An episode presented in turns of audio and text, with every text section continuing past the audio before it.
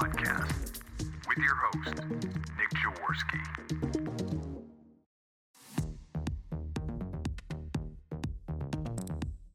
We bring you the business of recovery because those struggling with addiction need you to be here tomorrow as well as today.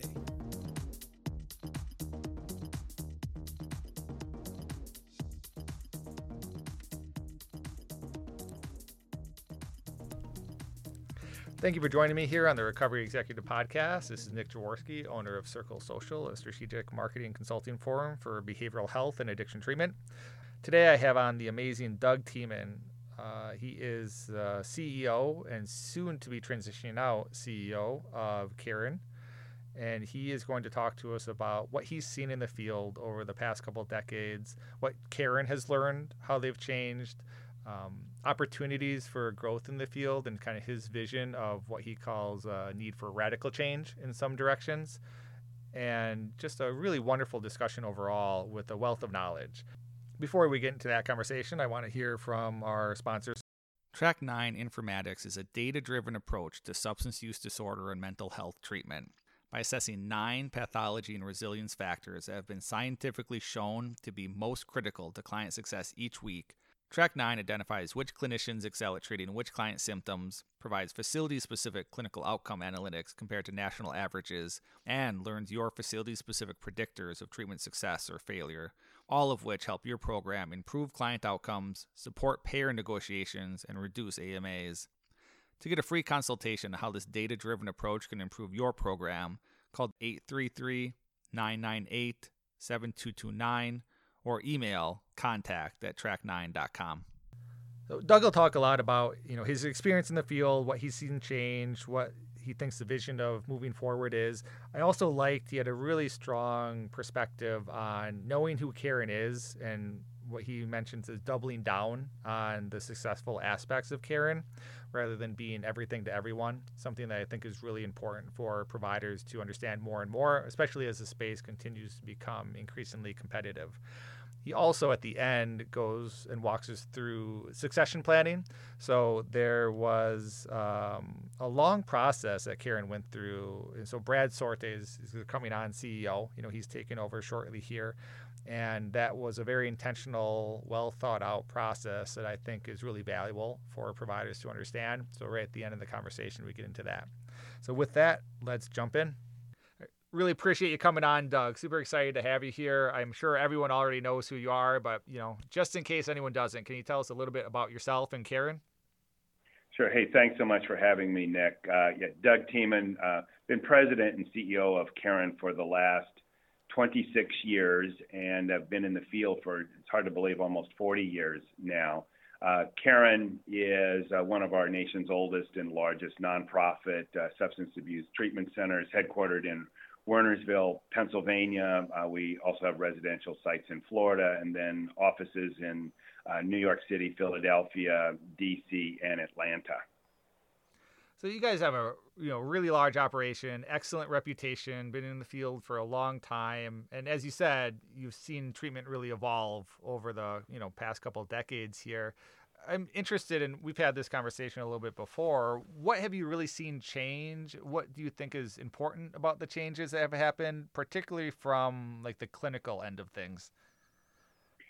Yeah, that you know, as I think back to uh, 40 years ago, uh, the, the substance abuse treatment field was really a very niche outlier, uh, whether it was healthcare, social services, um, and not, you know, a lot of people weren't real sure what it was. Uh, obviously, if you think about, uh, you know, early 80s, a lot of stigma, a lot of misinformation, disinformation about it. So as I think about first, just from a public policy perspective, we've come a long ways with uh, the levels of acceptance and understanding and realization that this isn't, you know, some uh, uh, socioeconomic problem with the people on the other side of the track. It now impacts every aspect of our society. So that has been a good thing. And also, uh, the other very positive piece has been to see how this field has migrated towards uh,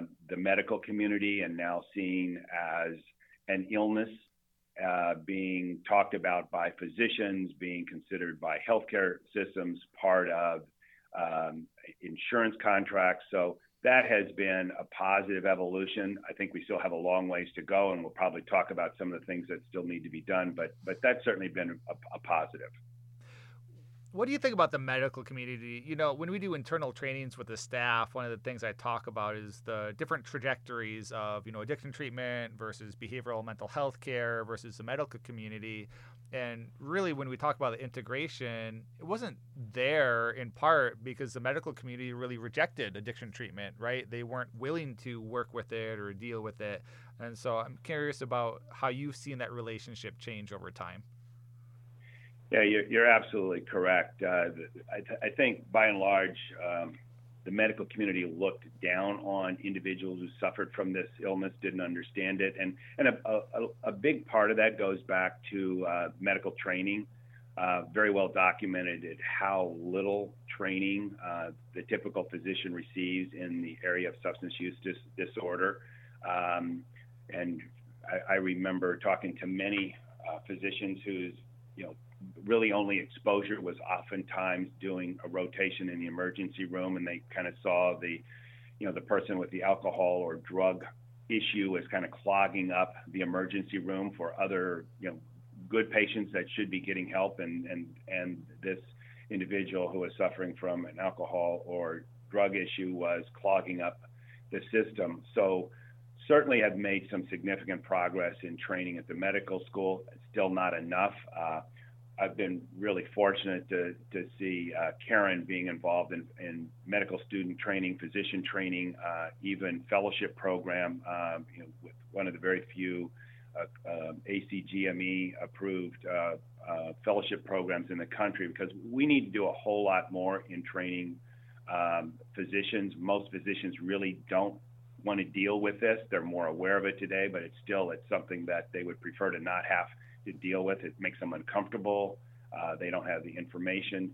Uh, and while we've made progress, we have a far more to do. I mean, in a perfect world, uh, the, the first step for somebody in the recovery process would be your primary care physician being knowledgeable enough, just like they are uh, it, with other illnesses, to be able to detect something that seems um, amiss and send you to a specialist, just like they would for you know an, an oncologist or digestive disease or an ENT or you know all of these other uh, areas of specialty. It would be wonderful if they could uh, uh, have the same uh, level of, of, detecting ability and send uh, an individual to an addictionologist, uh, someone who, you know, an American Society of Addiction Medicine physician who can then determine what is the you know what is your diagnosis and what kind of treatment do you need?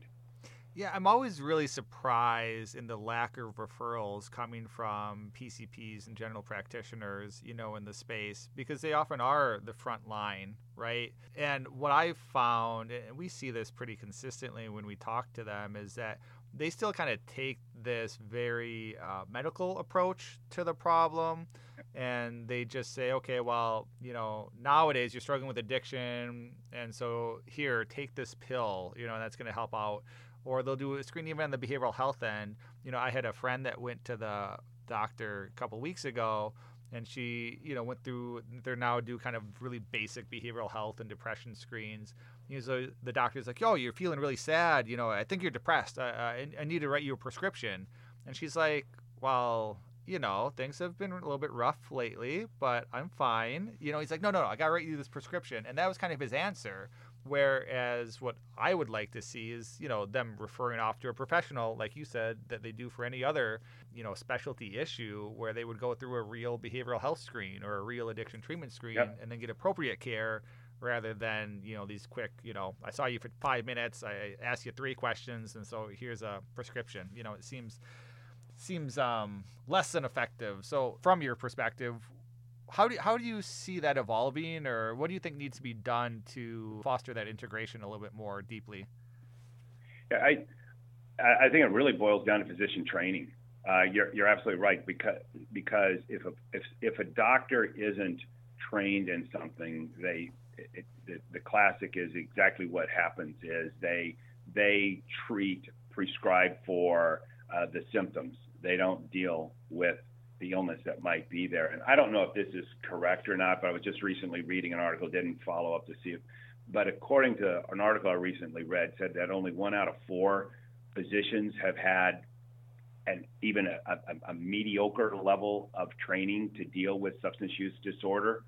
Um, and I've read some other uh, you know, pieces you know, from the American Society of Addiction Medicine and, and others involved with behavioral health that again talk about just the incredible lack of training. So what needs to happen is you know our med schools need to you know undertake this as a you know something that is really critical. We need to increase significantly the number of people that uh, um, you know that do have ASAM qualifications. I know that there's been a real push for institutions like Caron to have ACGME uh, programs, and, and uh, that's the Accreditation Council on Graduate Medical Education, which means that you know you know a physician can come to for a program for one year uh, with a fellowship. It requires money to do that and training and staff to be able to do that. But at the end of the year, they then can go and uh, sit and get boarded in addiction medicine. And I'm you know happy to say that we've had 100% you know success rate with every fellow that we've had come through our program has has indeed uh, passed on their on their first passed their boards on their first uh, test and and more facilities need to do that. There's just not nearly enough ASAM um, accredited uh, physicians in our in our country, and that would make a huge you know, huge difference. I, I, guess they always say, be careful what you ask for. So even right now, if if our primary care physicians um, were really good at doing what we just talked about, making a referral, there aren't enough um, uh, boarded um, uh, ASAM doctors out there to handle all the people. So we, you know, so we've just got a, a real training problem in our country that needs to be a priority and and and those are the kind of things that I'm that I'm hoping you know like ONDCP and you know uh, the Office for National Drug Control Policy you know, really begins to try to you know do much more in this area because we just need more medical services to deal with this disease. Yeah, that makes a lot of sense. I also think there's a lot of opportunities for providers to get more involved. You know, like you're talking about some of what you're doing with Caron. Yeah, I mean, just out of curiosity, I've gone to providers and sat in on the pharmaceutical rep lunches that they have, right? And they're getting those lunches consistently. And so what they're hearing in those lunches is that, hey, here's the pill, here's the fix, give it to them, and this is going to fix their depression, their OCD, their anxiety, right? But we don't have providers coming in saying, you know, here are actually what we have to do on our end to help people build the skills and the behavioral thought patterns and really work through addiction and mental health issues. And so, if you can start having those lunches and having a voice in the conversation, um, I think it would go a long way to maybe helping educate some of the medical professionals out there. Yeah, that, that's a good point. Um, and and since you know, we've become the microwave society, we want to push a button. Everything is really fast. I mean, you know, we've got that even now with our you know, with our phones. I mean, in the old days, if you wanted to know the, you know, the capital of a country you were unfamiliar with, you'd have to wait till you got home. You'd look at, you know, you'd have to look it up in a in an atlas. Today, you just say Siri, you know, what's the what's the capital of Thailand, and it'll tell you. Um, you know, we've got the same, I think, as it relates to our medical uh, situation is a pill. Um, you know, some type of medicine is much you know, is seen as an ideal so- solution as opposed to the work that recovery requires. And and you know, and that's been one of the real challenges for recovery is that by and large society has always looked at the recovery process as kind of an acute episode. You go to 28 days of treatment, you go to detox, you go to a halfway house. You know, there's you know some kind of finite number of days and you're going to be cured. And I, I think in the last couple of years, we've finally done a better job at helping individuals understand as a chronic illness, you know, it, it, it's a journey and it's going to require a, a variety of different levels of, of care. And that if one part of this journey is uh, unsuccessful, it doesn't mean that recovery isn't going to work, doesn't mean the treatment was poor. It doesn't mean that you were a bad person because you didn't make it work. We don't do that for any other kind of illness but uh, it's part of it just means you need a higher level of care and you need more care Uh, so we're making some progress on that, but it, it's something that we, you know, that again, for most Americans, we'd rather have something quick as opposed to something that's longer. Yeah, you know, I always equate it to physical health having a lot of similarities to mental health. I mean, at the end of the day, there's a physical process in there somewhere, right, in the brain, and you can't just go and take a diet pill and suddenly have better nutrition and you know have a healthier body. That requires dieting, you know, in a nutritional sense, where you're eating the right foods, and it requires going to the gym or working out. And so there's a lot of work to that that people don't necessarily want to put in. Totally agree. That, that, that's an ex, that's an excellent analogy, and we we try to do that with uh, the comparison, whether it's with diabetes, hypertension, weight loss. I mean, all of those. Some medicine is is involved, just like there is with um, you know with uh, recovery from addiction. But it also requires some lifestyle change. It requires some daily discipline, um, and it requires it requires something that you have to do on a daily daily basis, right, to make it work long term. Right so you know in the medical professional there's definitely kind of this one size fits all mentality that i've seen and, and for them it's often you know a prescription but also you know this was kind of the situation i'd still say it is for you know some areas of uh, the country or some providers in a one size fits all to addiction treatment. What have you seen in your decades in the space? Have you seen this change? What do you think why, why do you think there was such a one size fits all approach for, for so long, or why do you think providers are maybe a little bit more resistant to change in that regard?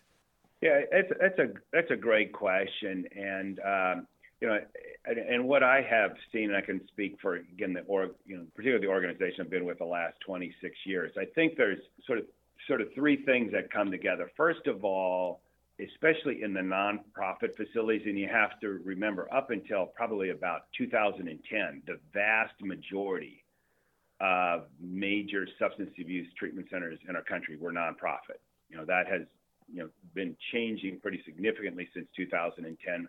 But the vast majority of nonprofit, by nature, nonprofit has a board of unpaid individuals who you know, kind of represent the community. That board, by and large, was made up of people who've been through the program. So you have a board of individuals that are there, that are sober, that are enjoying life, and so their perspective on what works is what worked when they went through, whether it was five years ago, 10 years ago, 20 years ago. So by nature, the boards of nonprofit treatment organizations, including Caron, were very conservative. Know, this this worked when I went through. It's you know it still works. It's still going to work today. Um, the second the second aspect of it it has to do with that word I used called working. Um, not only was, was it working as far as, you know, a meaningful number of people getting well, but it also was working from you know, kind of a financial perspective. Hey, we're doing okay. You know, this, you know, which leads to the third piece, which is, uh, you know, let's stay in our lane. You know, we, you know, I mean, in a great, you know, we treat a couple thousand people a year, a couple thousand people a year.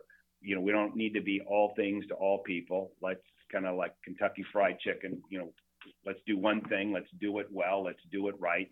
It's a lot less expensive to keep doing the same thing as opposed to being innovative or experimenting. So I think, you know, as I as I thought about it and when we've talked about it in the past, it's to me kind of those three things kind of coming together by nature kept nonprofits, including Caron, pretty conservative for all these years. And you know what? It was working fine.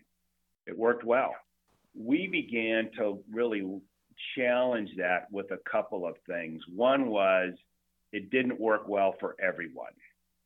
And as we started to expand geographically, serving other populations, we realized that we had to look at some other at some other possibilities. And I think the biggest one for us was the whole opioid heroin explosion that a complete abstinence non-medical model just didn't work. Too many people just didn't make it. And you know, as we would you know, kind of uh, you know, look at the tragedy of that, we said we've got to get better.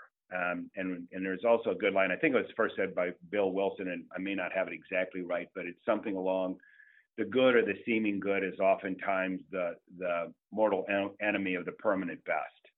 Uh, if you want to get better, good enough isn't good enough anymore. And so that kind of became a mantra for us at Caron. And to that end, we said we, you know, um, I grew up on a farm, and my dad always, you know, said, "You don't know what you don't know until someone who does know tells you what you don't know." Um, and we didn't know a whole lot about the medical side of it, so we recruited uh, people like Chuck O'Brien from Penn and David Lewis from from Brown and Keith Humphreys from Stanford, uh, Eric Strain from Hopkins, uh, John Kelly from Harvard to be part of a medical advisory board at Caron to provide us with you know, up you know what is what is the updated research? Uh, you you guys live in this every day. Uh, talk to us about what's on the horizon and begin to challenge us on what we can do uh, better that also really helped us establish a very strong relationship with dr nora volkow and you know we began chatting you know with her about what are the kind of things that as if we want to be an industry leader, what are the things that we that we need to do? And and so a lot of that had to do with just strengthening our entire medical team. Um, you know, I still think back when I came to Caron in 1995, we had um, a doctor who came to Caron an hour a day. We have a dozen physician, full, a dozen full-time physicians today.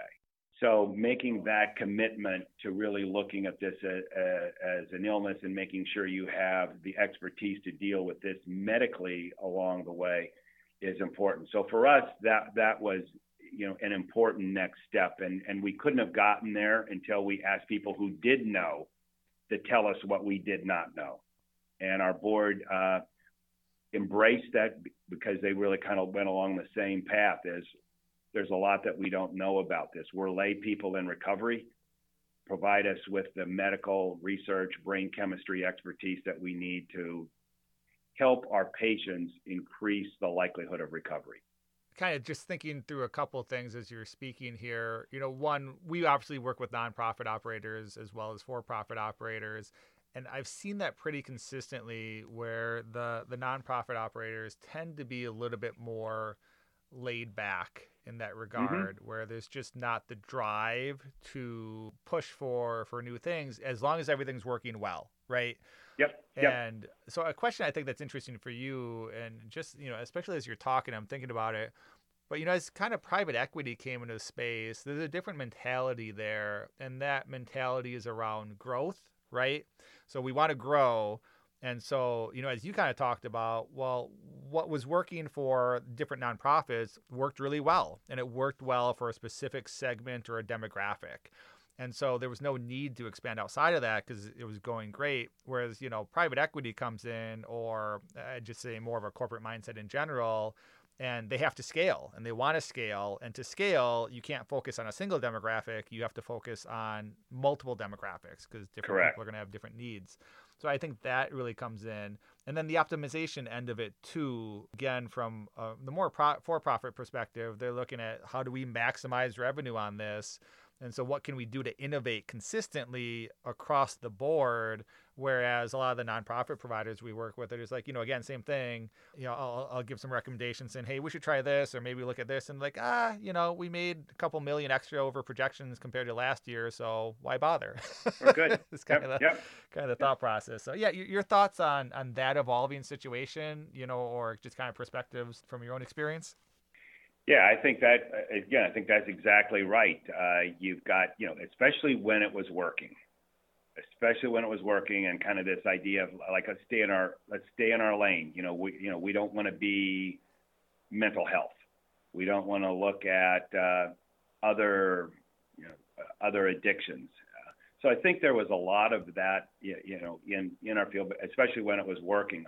I think though that private equity you know, has really kind of disrupted uh, the entire environment because what was, if you will, maybe prior to say 2010, um, was you know there was there was there were there was ample business for everybody. Uh, so you know, no facility had to worry that much about marketing, didn't have to worry that much about being successful. I mean, y- yes, some, you know, you couldn't be totally asleep at the wheel, but asleep at the wheel, but pretty much everybody did okay. But then when all of a sudden, starting in 2010, with private equity dramatically increasing the number of beds, dramatically increasing uh, uh, marketing, dramatically increasing uh, what they could say about you know facilities, nicer facilities, better facilities, more facilities, different kinds of facilities. I think that was a real wake up call for many of the many of us in the nonprofit world. Is that you know we you know we we have we, we do have to wake up. We can't just sort of go along with this good enough. Hey, it's working okay. We're doing okay because if we don't begin to make some pretty significant changes, upgrade our facilities, upgrade our staff, upgrade our treatment protocols, upgrade how we talk about ourselves, uh, we're going to, you know, we may we, we may be irrelevant a couple of years from now. So I think that was actually a very good thing for the field because it raised the bar for everybody. As we know, it also brought in some, you know, some poor you know some people who probably colored outside the lines as it related to things like integrity and and uh, licensing and promises and some of that. But you know that that that was an that was the unfortunate part about it. But I think the overall positive of it was it it raised the sophistication of the entire treatment field dramatically. Yeah, I would definitely agree with that assessment, especially you know what I consider kind of the older nonprofits. There was some definitely some tendency to rest on laurels, right? Yep. And yep. I think what a lot of people have realized is a lot of what worked came through really strong and deep referral networks that had been built over decades.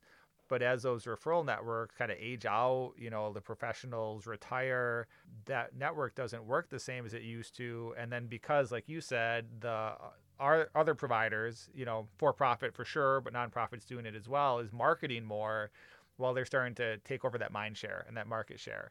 And so that really changed the dynamic in the field for a lot of traditional providers. The, the thing that's interesting, so I'm, as I'm cleaning out my offices here to get ready for uh, Brad Sorte when he comes in as the new CEO in, in July, again, accumulated 26 years of uh, at Caron and almost 40 years uh, in, in the field. Um, uh, there's some things that I'm trying to share with him that he's just way too young uh, to have uh, to you know have been a part of. But one of them was a book written by Stan Hart in 1987 called Rehab, and then then he lists you know the, like the 10 best treatment centers in the country. And what's fascinating is how many of them are not even here. Actually, it ends up being 20 on the list, but but well over half are no longer here. Uh, most of those were nonprofit. The biggest treatment centers in the country today aren't even on that list because they've come since 1987. So again, just kind of a, you know, it's good to understand a little bit of our, our history, but to your point about resting on the laurels, many of those of the best in 1987, you know, I mean, they, you know, you, you begin to breathe, believe your own press. You know, we're really great. We're really doing wonderful things. We're way out ahead of the game. And, uh, by 2007, many of those weren't around anymore. And by 2017, even fewer were. Yeah, that's a really great point. You know, I've had a couple conversations with some of the CEOs of the larger nonprofits too, and sometimes there's an unwillingness to change, right? You know, it's like, well, this is how we've done things. This is how we want to continue to do things. And there's desire not to look at the contemporary realities, you know, sometimes. And that change is going to come whether yeah. you want yeah. it to or not. So that really leads into an excellent question that I, I, think, well, two things. One, can you give us a little bit more background in some of the different facilities that Caron has? Because I know you guys do different things in, in different facilities. I think that might be helpful. And then talking about that change culture. So changing culture is always hard in an organization. How have you managed that process through all of these changes that we've been discussing here? Yes, um, it, great, great question. So we have two residential facilities, one in Wernersville, the other is in Delray Beach, Florida. And for years, we were probably known as, you know, one of the last bastions of facilities that did not do work with insurance companies. Uh, in 2001, um, you know, we we decided to divorce ourselves from the insurance industry. Uh, we were going to be, you know, we became self-pay, and charity care pay. Uh, so philanthropy is an important part of our culture. We raise a significant amount of money every year, and so our goal was we're going to be um, we're going to be good enough that people are going to be willing to pay out of pocket, and for people who don't have the financial resources, we we will make sure we have enough charity care for them. And so that was really our our the way we did business from 2001 to about 2016.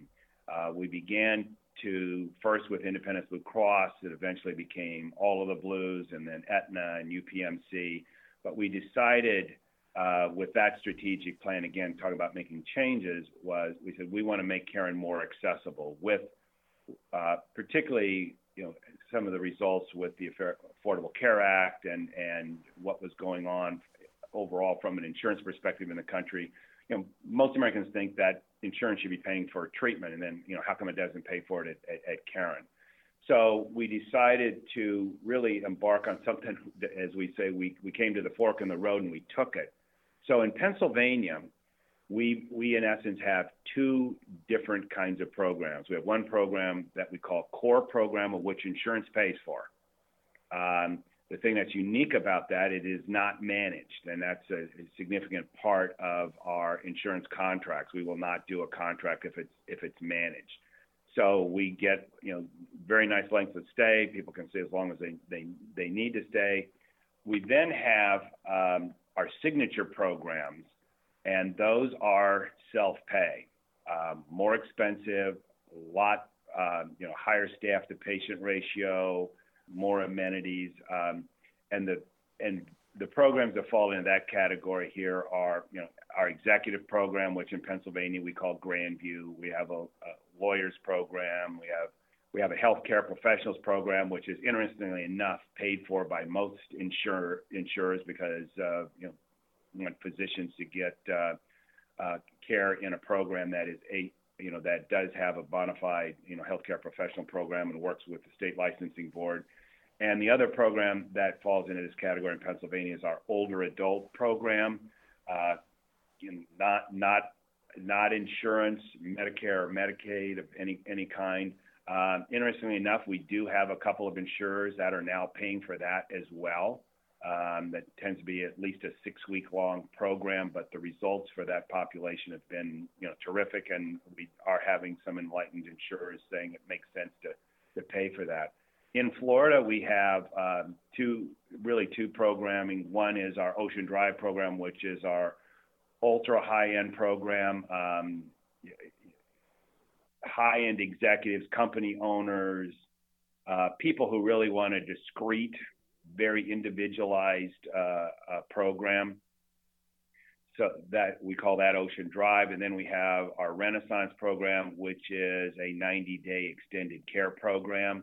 Um, and uh, oftentimes the individuals there have been to other treatment, you know, like a in fact, many have been to Caron or other primary treatment uh, programs, and they, they, but they just need additional. Oftentimes, a lot of uh, mental health comorbidity is, is, is part of that. And then we have outpatient uh, programs in uh, DC, uh, Philadelphia, um, here in Berks County, and then we and and Atlanta, and then we have out of our New York office we have something called Recovery uh, Support Services. It's not a uh, an outpatient program. It's really more individualized programs for people when they uh, return from Caron to New York City. You guys also allow family in the Florida programming, right? Which I think is a really unique. Yeah, yeah. Fa- family family is really important component of Caron. We we kind of talk about like we have like sort of if you will three three levels. Our bachelor's, if you will, so bachelor's, master's, and PhD program. So the bachelor's program is the typical four to five day program that is for every family that goes through uh, Caron, either in Pennsylvania or at or at Renaissance. The Masters is something we call our Breakthrough program, uh, which is in Pennsylvania. It's the five and a half day program. You know, it's been called a lot of things over the years, like you know, codependency, uh, deals with uh, you know any you know any other kinds of you know issues that can be related to the substance substance abuse. Oftentimes, people with five years of recovery will come back and do that program just because they want to move to another level of recovery. Uh, and then our our PhD program is what we would call family restructuring, which is a residential program in Florida where uh, we have the family members along with the primary uh, person who's in substance uh, use treatment, uh, typically a two week program where they're living together. And it, uh, again, for families that are extremely dysfunctional, this is can be a real life changer for them. Um, oftentimes, the families might be, you know, blended families where you know divorced parents, you know, are, you know, how do how are you going to deal with all of this in recovery? So we bring them all together for a couple of weeks, and it's amazing the kind of work that can be done. And we're restructuring that whole family dynamic, and that's our P. We call that our PhD program. Yeah, that's a that's a lot. I actually didn't realize you had so many extensive differentiated, you know, programs or tracks, especially with the lawyers and the older adults population. So you've built all of these out and you know kind of going back to that culture question how how have you managed like the culture changes and shifts as you've added in these programs as you've seen the changes in the treatment space you know how, how does that kind of play out Yeah, i think the two major components were that really had to do with uh, uh, challenging our staff that if in, until we get to a 100% recovery rate we need to continue to get better. We need to continue to change. Um, having that blended with our medical advisory board, uh, which was providing good research and, and data and, and, medical opportunities on how we can get better, has really helped us become, over the last decade in particular, really embracing opportunities to get better. So, um, and with that, came research. Uh, we are, you know, we really started our research center in a modest way about five years ago. Uh, Dr. Joe Garbely, our chief medical officer, is, is uh, terrific in the research area, has developed a wonderful relationship with Dr. Nora Volkow. Um, we are now, uh, we've just started a, a major fundraising effort to uh, endow our research center so we don't have to be sort of dependent on yearly yearly grants to the degree that we are. Um, but research has really made all of our employees uh, very excited. And so some of the things, you know, we've got projects going right now with Stanford, Penn State, Hershey, uh, some direct uh, uh programs directly with the National Institute on Drug Abuse, where we have actually patients going down for brain scans down uh, down to Rockville um, in in Maryland. We have functional near infrared spectroscopy. We're right now looking at a TMS study. Um, we two things that we're extremely excited about is, is uh, some some brain scanning that we are working on with both Stanford and Penn State Hershey that has had an ability to predict uh, recovery or relapse at about an 85% success rate um, you know, which we think is going to be a wonderful tool for our field. Uh, we need to now take it to R01 uh, status and get funding from uh, from NIDA to do that, so that we have a bigger N. Um, but just think about that as a tool for treatment centers, whether outpatient, inpatient, to be able to give somebody a test and determine, you know what, you know, in the past we use subjective information and say, you know what, you need to go to a halfway house. I mean, to actually have a tool to say, here's what the data shows us on what you need for your next course of treatment. Uh, we, you know, again, our field doesn't have any objective type tests. I mean, you know, whether it's you know blood oxygen or PSA counts or white blood cell counts or any of those types of things. So this is something that we're looking at for that. Another one that we're looking that is also has high potential is working with data that we have gotten from from NIDA, trying to develop um, a test to determine whether or not you are susceptible to opiate addiction. And the, the, the, practical nature of being able to use that kind of test would be a 17 year old goes in for their wisdom teeth and give the test and find out, wow, this individual has a high likelihood for opiate dependence and give different kind of pain medication. So, you know, we're kind of calling, you know, we're trying to come up with, if you will, a blood pressure cuff, you know, for for the addiction field. We need to have some tests to provide us with some objective data. So we're very excited about about um, you know moving forward with our with our research center. Um, we've gotten some significant grants uh, to be able to hire some very uh, sophisticated staff to be able to run it. So we think that has a lot to do with the future of our field. Is we just need more treatment centers that are doing sophisticated, high level research, not just about outcomes. You know, I mean, this is all about what do we need to do to improve treatment, improve protocols, things that we can share with the field that helps raise the bar for uh, recovery everywhere. I think that's really wonderful work, and it's so needed. I, to your point, there's just a very large lack of data and a lack of research around it. The challenge, I think, for a lot of people, it's always you know been where does the money come from though money right and, and so i'm curious on i mean obviously you guys raise a lot of donations and, and charity which is and as a nonprofit you can apply for grants but additional thoughts around if you're a smaller provider, if you don't have the donation base, support base that Caron does, you know, what are your thoughts on sponsoring research or trying to do internal research along these lines? A great question. I think everybody needs to be involved in it somehow. I said we're we're blessed in that you know we'll raise over twenty million dollars this year, uh, probably five or six of that for research so that you know we're we now have a dedicated building, dedicated staff, uh, and once you have dedicated building and staff, you you know they then also get involved with writing grants and developing academic affiliations that you know with with other institutions, particularly um, you know high-end universities that are getting grants. As I mentioned, you know, a couple that we work with are Stanford and Penn State Hershey. So if you're smaller and you can't do this, then the key, I think, is to try to find a local university that you can be part of their research studies because they need patients.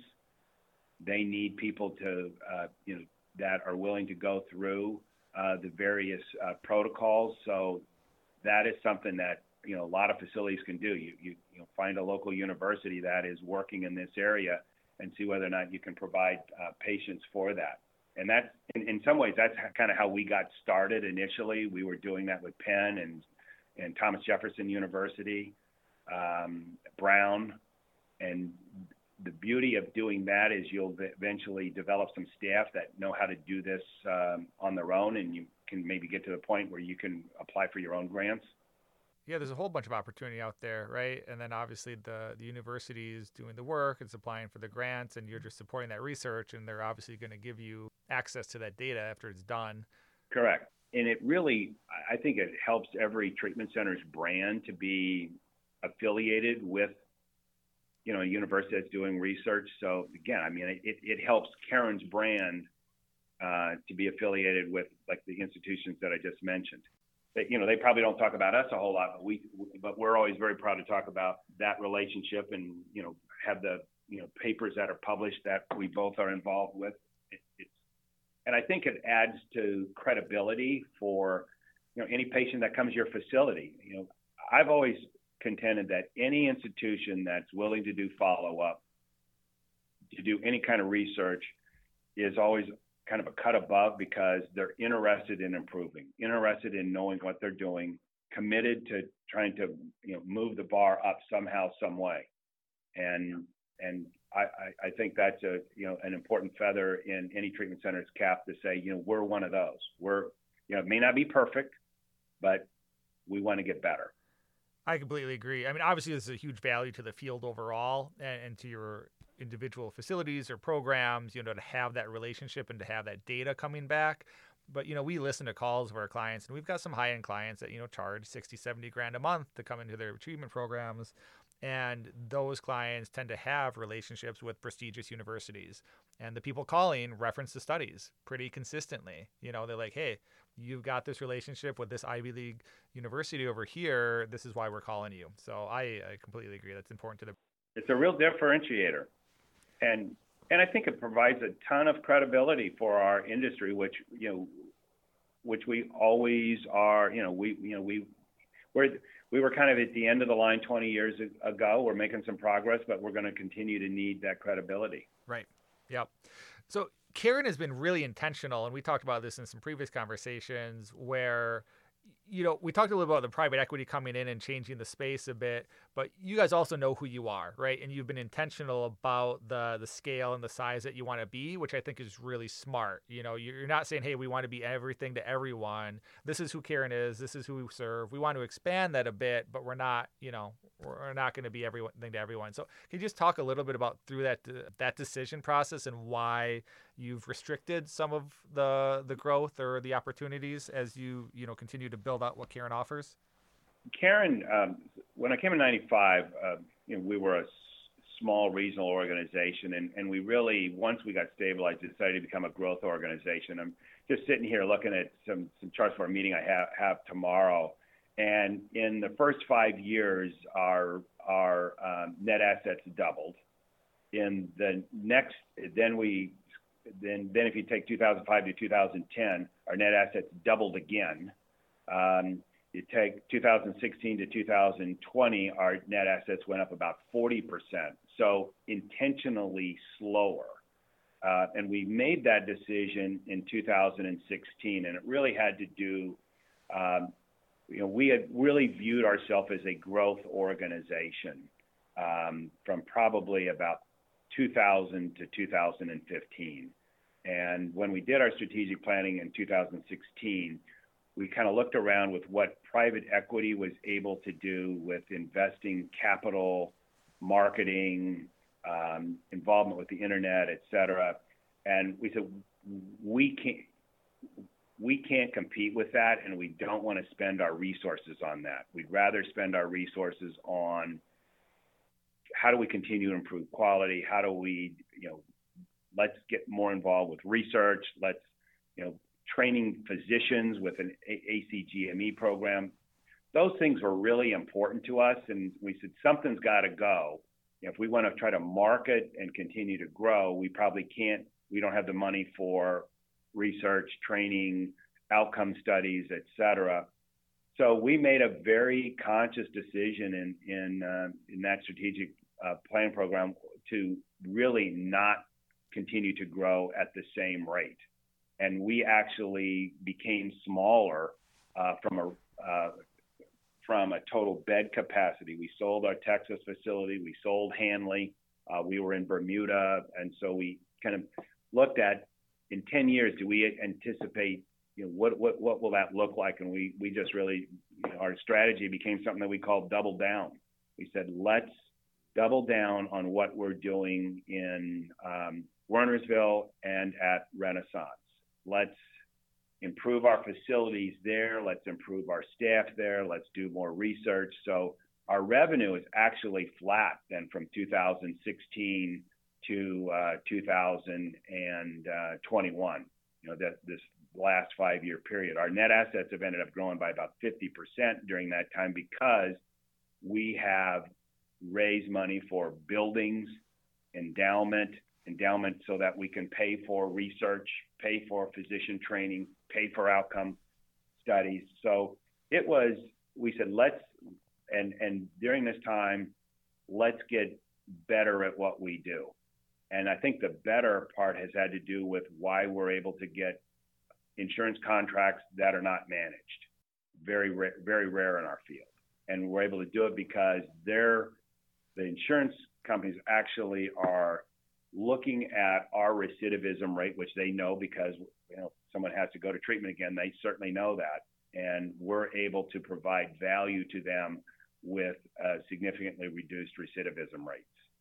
Um, how do we get better for people who have choices? Hence the you know executive programs and the Ocean Drive program. So it was a very very conscious choice that we made, which was we let we don't have to get bigger. Let's just get better. Yeah, I'm a huge advocate of that. You know, I talk to a lot of treatment programs about that. That you know, there's no value in scaling just to scale, in my opinion, and you have to be differentiated because again, everyone offers addiction treatment, right? And at some point, it's not going to matter if you offer addiction treatment if the person across the street from you offers better addiction treatment or more focused addiction treatment. And so, knowing who you are and what you offer I mean, even growing Circle Social, you know, I mean, I've got 26 full time staff now, and consistently, you know, we've just completely shut off all of our marketing for half the year for the past two years. And we sit down and we say, okay, who are we? What do we need to improve? How do we make sure we have systems, processes, and talent in place to deliver at a high level? Because I know that if we had, you know, kept the marketing on and kept scaling up, at some point things would start to break, right? And we would lose a bit of who we are. We would lose the quality that you deliver. And same thing happens if you try, you know, like let's say we did marketing for dentists or something. You know, suddenly you're in a new vertical and it's you know confusing things and you lose the expertise.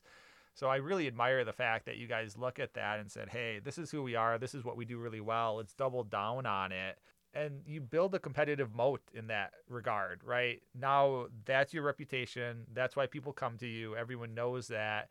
And so you don't have to worry about the competition as much because over time now you've got this whole, you know, medical and research center that you're building out. That's something that no one else is going to have and no one is probably going to be willing to invest the money to build it either, you know, because now there's a cost barrier to it. So I think all of those elements of focus really allow organizations to be successful long term versus you know just trying to grow and then competing with everyone else um, without really any kind of specific differentiators in place. Well, yeah, thanks for mentioning that. And again, we you know, we we talk about oftentimes is that this isn't necessarily better, but it's better for us, and that's the piece about knowing who you are. Because I have high regard and great respect for institutions that have been able to really understand and make population management work. Uh, you know, how do you you know how do you treat more people and provide them with an adequate level of care? I mean, that really requires great level of sophistication, and we and I said we we chose not to go that path. We decided to take the path of of if people have choices, we want to be on the short list of the choices they consider. And it's just a, it's just a different model than draw a 60 mile radius around Wernersville, and we want to make sure we are able to treat all the people within that 60 mile radius. There's plenty of others that, that are there to, to treat some of those, but we want to be that facility where, you know, you're sitting in Chicago and you say, I'm looking for the best place for my college age son. I'm looking for the best place for my 72 year old mother. I'm an, I'm an I'm a lawyer in a law firm in Kansas City. Where's the best place for me to go? We we want to be on those short lists. Yeah, you build up that reputation, you build up those referral networks, but then the things like the Stanford, for example, I mean, no one, you can't just walk up as a treatment provider and say, "Hey, Stanford, we'd like a relationship," you know.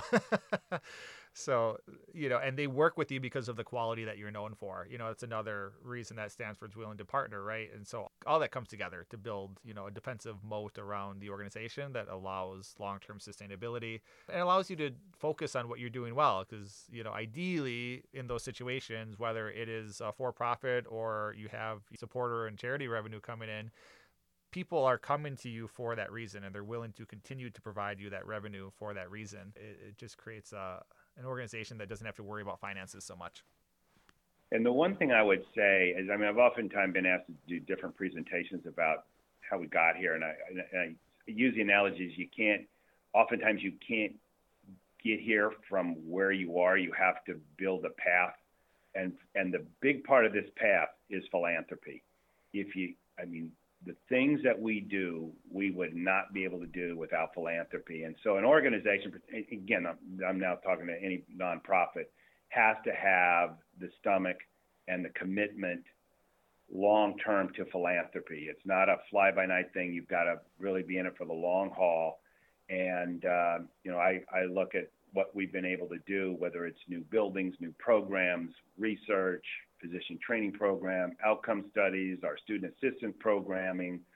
Uh, I mean, philanthropy made that possible. If we didn't have philanthropy, you know, we would not be able to do these things. So that's an important ingredient to having the financial wherewithal to do this because the the margin on the programs is just wouldn't wouldn't get yeah. it done. Yeah. Yeah, I think that's a really good point. I'm glad you brought that up. I think it's you know, definitely worth uh, maybe a future conversation on the show too, because it's something that you know a lot of people need need help and experience with. So you're actually transitioning out of the role, right? As you mentioned, Brad Sorte is coming in. I think, kind of two questions around it. One, in an article that was in Treatment Magazine recently, you mentioned that there is still a, a radical need for change in the field. And so, as you kind of transition out and Brad transitions in, you know, what is that radical change, and what do you think that people um, or providers need to be looking at eh, as they move towards the future? I think a big piece is is kind of going almost back to the how we began the conversation is that connection to the primary care physician. I mean, I know Brad and I sh- still share the the same vision that you know in a perfect world, wouldn't it be wonderful if the recovery process starts with the you sitting in your doctor's office and he refers you to a board certified doctor in addiction medicine who then uh, gives you an appropriate level of, you know, ASAM diagnostic criterion determines that, you know, this is the level of care you, that you need to go to. And then following that care, six months later, when you're back at your primary care physician, just like with any other kind of illness, he would be or she would be the one determining how are you doing in your recovery. You know, are you indeed getting healthier so that we would get, you know, long, longitudinal data that's really driven by the healthcare field on getting you into treatment and then determining whether or not you're actually continuing on in recovery, just like we do for cancer, diabetes, and everything else under, under the sun. That that's I think the vision that both Brad and I share. We've done a number of different talks about about that. You know, kind of looking at here's here's how the medical model works for every other kind of illness. Here's how the medical model doesn't work for addiction treatment. Any other kind of illness, if the person doesn't get well, you don't blame the person and you don't blame the treatment. But somehow, some way, in, in our model, if the person has a relapse, we blame the person or we blame the treatment model. Yeah.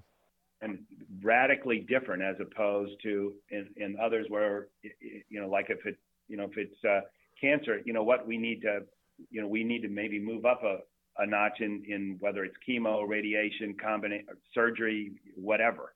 It's all taken together as opposed to, you know, in our field, uh, geez, they went to uh, outpatient, they relapsed, and well, outpatient doesn't work, which is totally erroneous. I really like that idea. I actually hadn't thought about that aspect of the the primary care physician connection because you're right. You know, then at least you have a locus of the data. Whereas right now, if people are hopping around treatment centers, you know, that gets lost. You know, they hop insurance providers.